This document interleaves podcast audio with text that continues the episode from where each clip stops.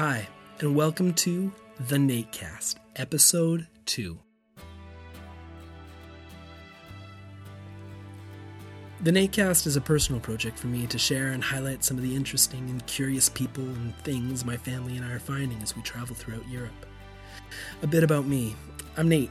I have a wife and six kids, and I've been in the service and safety side of the tech industry for the past 12 years. I'm a restlessly curious creative who finds joy in story and culture. There's a lot of podcasts and other things for you to consume out there, so thanks for listening. I'll do my best to make this podcast as meaningful as possible. Welcome.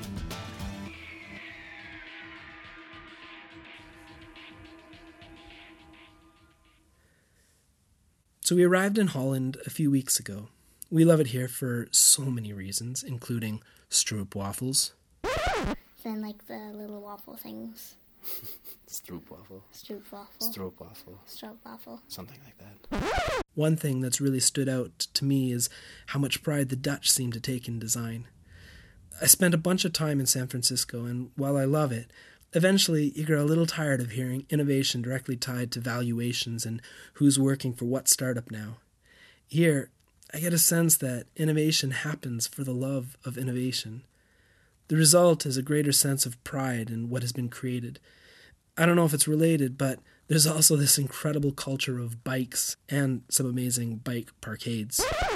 Just the plain removal of these big man made, huge, gas guzzling noisy machines Huh. versus all of the bikes. Right. The streets are much more peaceful and it's not because there's no activity. That's my wife, Crystal, talking about her love of seeing people pedaling through the towns rather than driving. She's the best kind of tree hugger imaginable. It's an interesting environment and culture to be in as I'm working on building out my own company, the Ink and Feather Collective. That's where the idea of creating a podcast first formed. I wanted to highlight what good support looks like. As I started interviewing for that, I rediscovered a love for audio broadcasting and began capturing various pieces of what we were experiencing with this inexpensive little audio recorder called a Zoom H1. One recent conversation I captured was between my wife and I. Oh, here they are. This is this is our kids coming. For anybody also listening, let it be known that we love having six kids, but right now our two youngest have just come into the room on those stairs, you guys. it's not often we get a long period of uninterrupted time to speak, so this was kind of special and noteworthy in and of itself. After that interruption, we were able to chat for a whole hour. We talked about a lot of things, and I captured it all, but I think the most noteworthy part of the conversation steps around our discussion on how I'm thinking about the formation of Ink and Feather Collective. The company isn't even officially launched yet, and I'm already pivoting. I've so many ideas and so many places I'd like to take the company, but trying to decide where to start proved more challenging than I would have thought.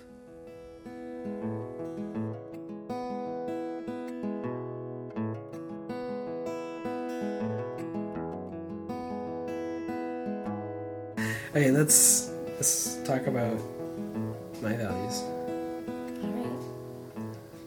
I was smiling. You were you smiled the whole time. What are yours? I don't know. You've done this lots. I know. Have they really changed since, you know, a week and a half ago when you kind of went live with your launch? Or a month and a half ago? Kind of. How come? Because I think originally I was trying to build too quickly a business.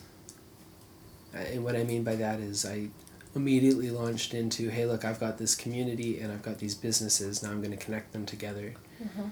And the reality is, there's other um, professions. So, uh, it, like if I was if I was a designer and I said, "Hey, I'm, I'm looking for designers to join my community," I think this would have been a lot easier. Or if I had been a, a developer or a programmer, Yeah. I think that I, w- I could have gotten a lot of people kind of like, yeah, okay, it makes sense. I'd join a community. Yeah. And I don't know if it's because when people are in the customer service industry, if they've kind of bought into the lie that they're in a non profession, Yeah. And so they don't see themselves as professionals. Although it's been a much different in Europe than in North America, in many regards, especially in the Netherlands here. It's true, yeah. I mean, Joshua. There's more of an entrepreneurship and a desire to join and be part of the company, not just take a paycheck from a company. Right, but I, am not sure. I still wonder if that's true for customer service, though. I mean, Joshua is hmm. in customer service. Sorry, one quick interruption. Joshua is a friend I made while we were in Eindhoven. He's a barista at an amazing specialty coffee shop called Lucifer Coffee. I interviewed him for the Service Please podcast as I was immediately impressed with his presence while slinging coffee. We'll hear some of that interview in the next episode. Mm-hmm. Um, but he's he would see himself as kind of a coffee master, right? Like So he's selling his expertise to this particular coffee shop. That's right. Now, I- think that he would. It wouldn't take much to, to convince him that um, he's also a customer service profession. I just I just don't think people identify themselves as that, right? Like I, I just think that's not. If people see a Is customer that a bad service, thing though? no, but it makes what I'm doing harder. Sure. I I, I, I, think just that think that's kind of the beauty of that view, particularly in what we've seen in lots of Europe, as opposed to in North America, where you're seen as a lower class citizen if you're in the service industry, which isn't true, but you're seen as uneducated, you're seen as you're not valued oh, that's interesting. as you should. I don't know if this is what you're saying, but it, it, it kind of sounds like what you may be saying is maybe in North America you're just a customer service person, whereas here there's a mixture. So again, if I use Joshua, Joshua is a he's a barista, right? He's a he's a mm-hmm. he's a coffee expert. He is a coffee professional, mm-hmm. and his posture is that he will serve his customers really well. So I wonder if people here actually would really consider themselves in the service industry, or if they would consider themselves in the restaurant industry. They would consider like, I mean, even you look at in France, any of the best servers, they're actually trained. So you go and you treat them like a little minion. They're not going to respond well to you. Hmm. And that's why there's been so many posts of people from North America writing about how non customer service friendly France is. Is because people in France want respect. There's lots of people who you would go to a coffee shop, you would barely make eye contact with them yeah, maybe you would say your manners. You demand what you want. There's no relationship really built. There's no value of the person on the other side of the counter. When you go into a clothing store, you avoid, most people at least, avoid the workers there. but do we? Yeah, I wonder though. Do we avoid it because we don't think they're going to be helpful? I mean, if we if we knew, if for example, if if I knew that going Perhaps. into That's true. a gap that the person who comes to me and says, "Hey, can I help you with anything?" could actually help me. Like I think back to that one time that I went down to San Francisco, Mm-hmm. and I was speaking at a conference, and I went into a J Crew. Yes, that was a really good experience for you. And you actually came back with amazing clothes. I did, didn't I? Like it was, Like, it was the good. best outfit you have ever owned in your whole entire life. Yeah, she she said, you I know, wish she's that she had sold you more clothes because, well, I've had to put up with your own choosings for a few years now, and it's not quite as stellar as her choosings for you. What if I chose those clothes? I know, yeah, you didn't. what you've been wearing for the past two years? No. But you know what's funny is since I've had that experience, Mm-hmm. I've gone into other stores like the Gap or RW or wherever else, And it hasn't been the same. and I keep on like I, I I often now because of that experience ask people you know whether it's the guy or the girl working to say like hey how does this outfit look, and they're like yeah it looks so good on you, and I'm like I don't think my wife would agree. Mm-hmm. And it's not the litmus test of whether or not you agree I, and they're probably just trying to be nice. They're not actually, yeah, which isn't really good customer service, just trying to be nice. No, I would rather them say, you Mm-hmm. know what, that is the worst looking pair of jeans I've ever seen on somebody. Yeah. That would actually get me more excited. I don't know how we kind of got to there. We were talking. We- what were we And then talking if they about? went and found you a new pair of jeans, this cut is better for you. Let's try this cut for your body shape. Yeah, that's right. From a customer service perspective, if you had more friendly, Sure. but people who had a sense of style actually working in these stores. Right. Yeah.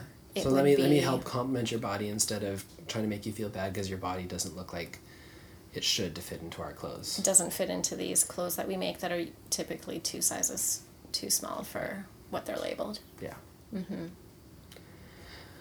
Okay, so somehow we were talking about values, and we got to talking about what not to wear. Oh, we oh because we were talking about whether or not people identify themselves as customer service people. Because I've been trying In to your- build up my community, and this all comes back to my stated values that I would have had two weeks ago are different. Mm-hmm. Because I was trying to build a business. Hey, look, full circle. That was good, actually. Okay. Um, but the point is, I realized that I was kind of going about something the wrong way. Yeah. I was I was getting too too quick to try to figure out how to make money off of it, and I need to focus on. Well, you weren't actually trying to make money off of it. There was No, I was trying to connect trying to people. Yeah, you're right. I was trying to get people to be able to make money off of it. Yeah. you were going to do something else to actually try to make money. It was just more of a building a community and a pool. Right, but I think I need to focus on the building of the community for the sake of the community, as opposed to the building of the community of freelancers for for making For the pool yeah, of for the pool, business. yeah. So, so I guess that's the pivot. I'm already pivoting. Mm-hmm. Corey accuses me of, of pivoting too often. I'm a really quick pivoter. you are. You may agree with Corey. Nobody can see what you're doing right now. I'm nodding my head in a direction. it looks affirmative. okay, so here we are. We're pivoting a little bit.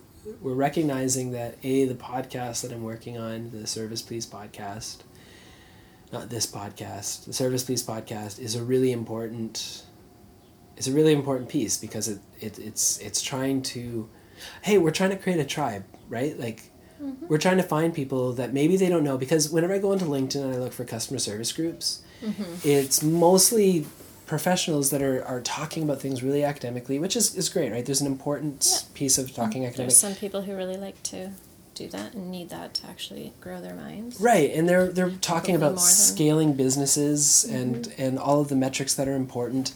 And this isn't quite that. It's not to say that we can't do that. It's not to say that we won't also talk about that. But this is a little bit more raw, Mm-hmm. right? This is a little bit more.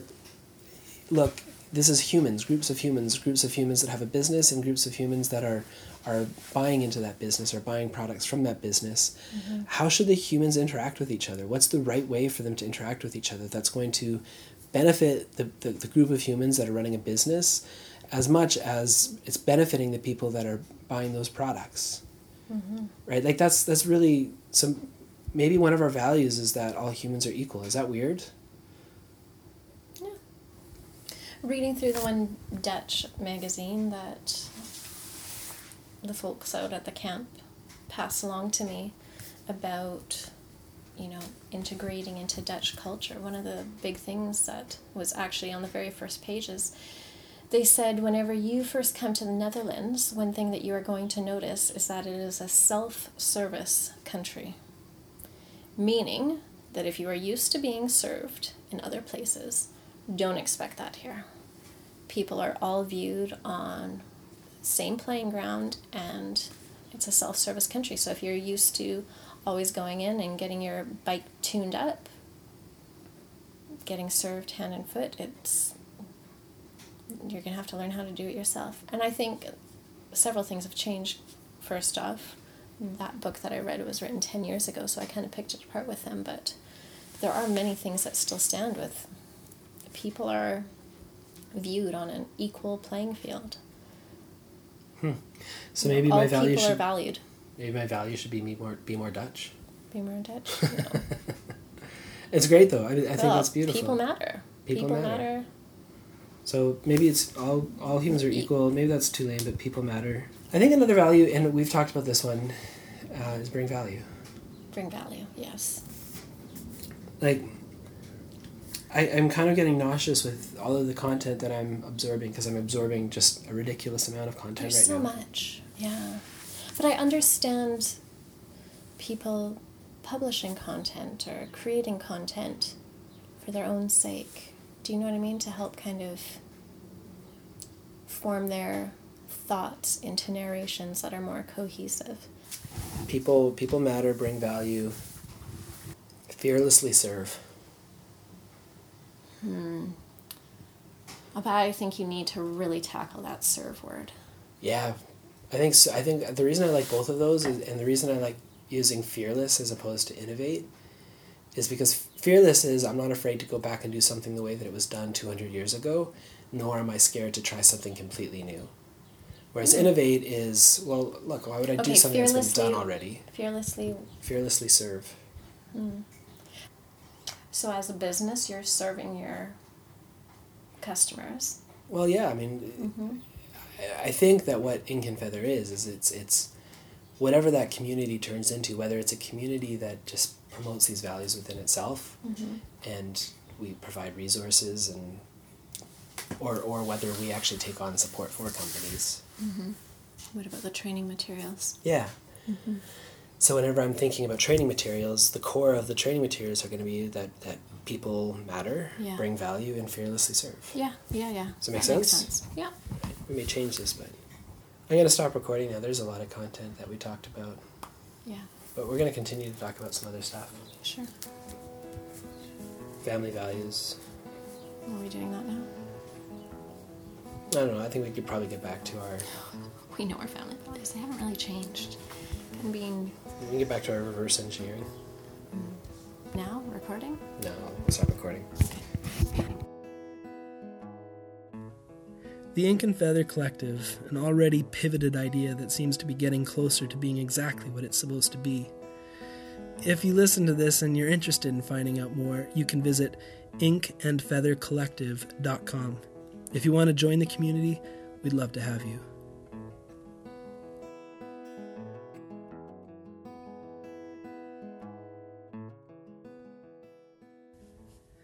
So today, Gracie and I were working from The Hague together. I was so excited to show her the old part of The Hague, but she kept on asking to go to the new part. I laughed as realization dawned on me. As a kid growing up in Canada, castles and old towns were the things of stories, not our normal. I didn't see an actual castle until I was in my late 20s. Our kids are growing up in Europe. While we were in Ireland, we would stumble upon castles as often as one sees a Starbucks in Canada. I still get a rush of excitement when I see something older than 300 years. Gracie, she gets excited seeing a modern city. This traveling is great, but what Crystal and I are experiencing is completely different from the experience our kids are having. I remember this one moment in Portugal, in an ancient town of Obidos. We found some monkey bars just outside the city wall. I have a picture of my boys hanging upside down off the monkey bars in the forefront, in an ancient city built by the early Celtic tribes and Moors, sometimes before 750 AD. The picture makes me laugh every time I see it. One day, when we're back in North America, our kids will be telling other people about their childhood. They'll begin to realize that thousand year old cities are not the common playground for most children. Right, so this is episode two.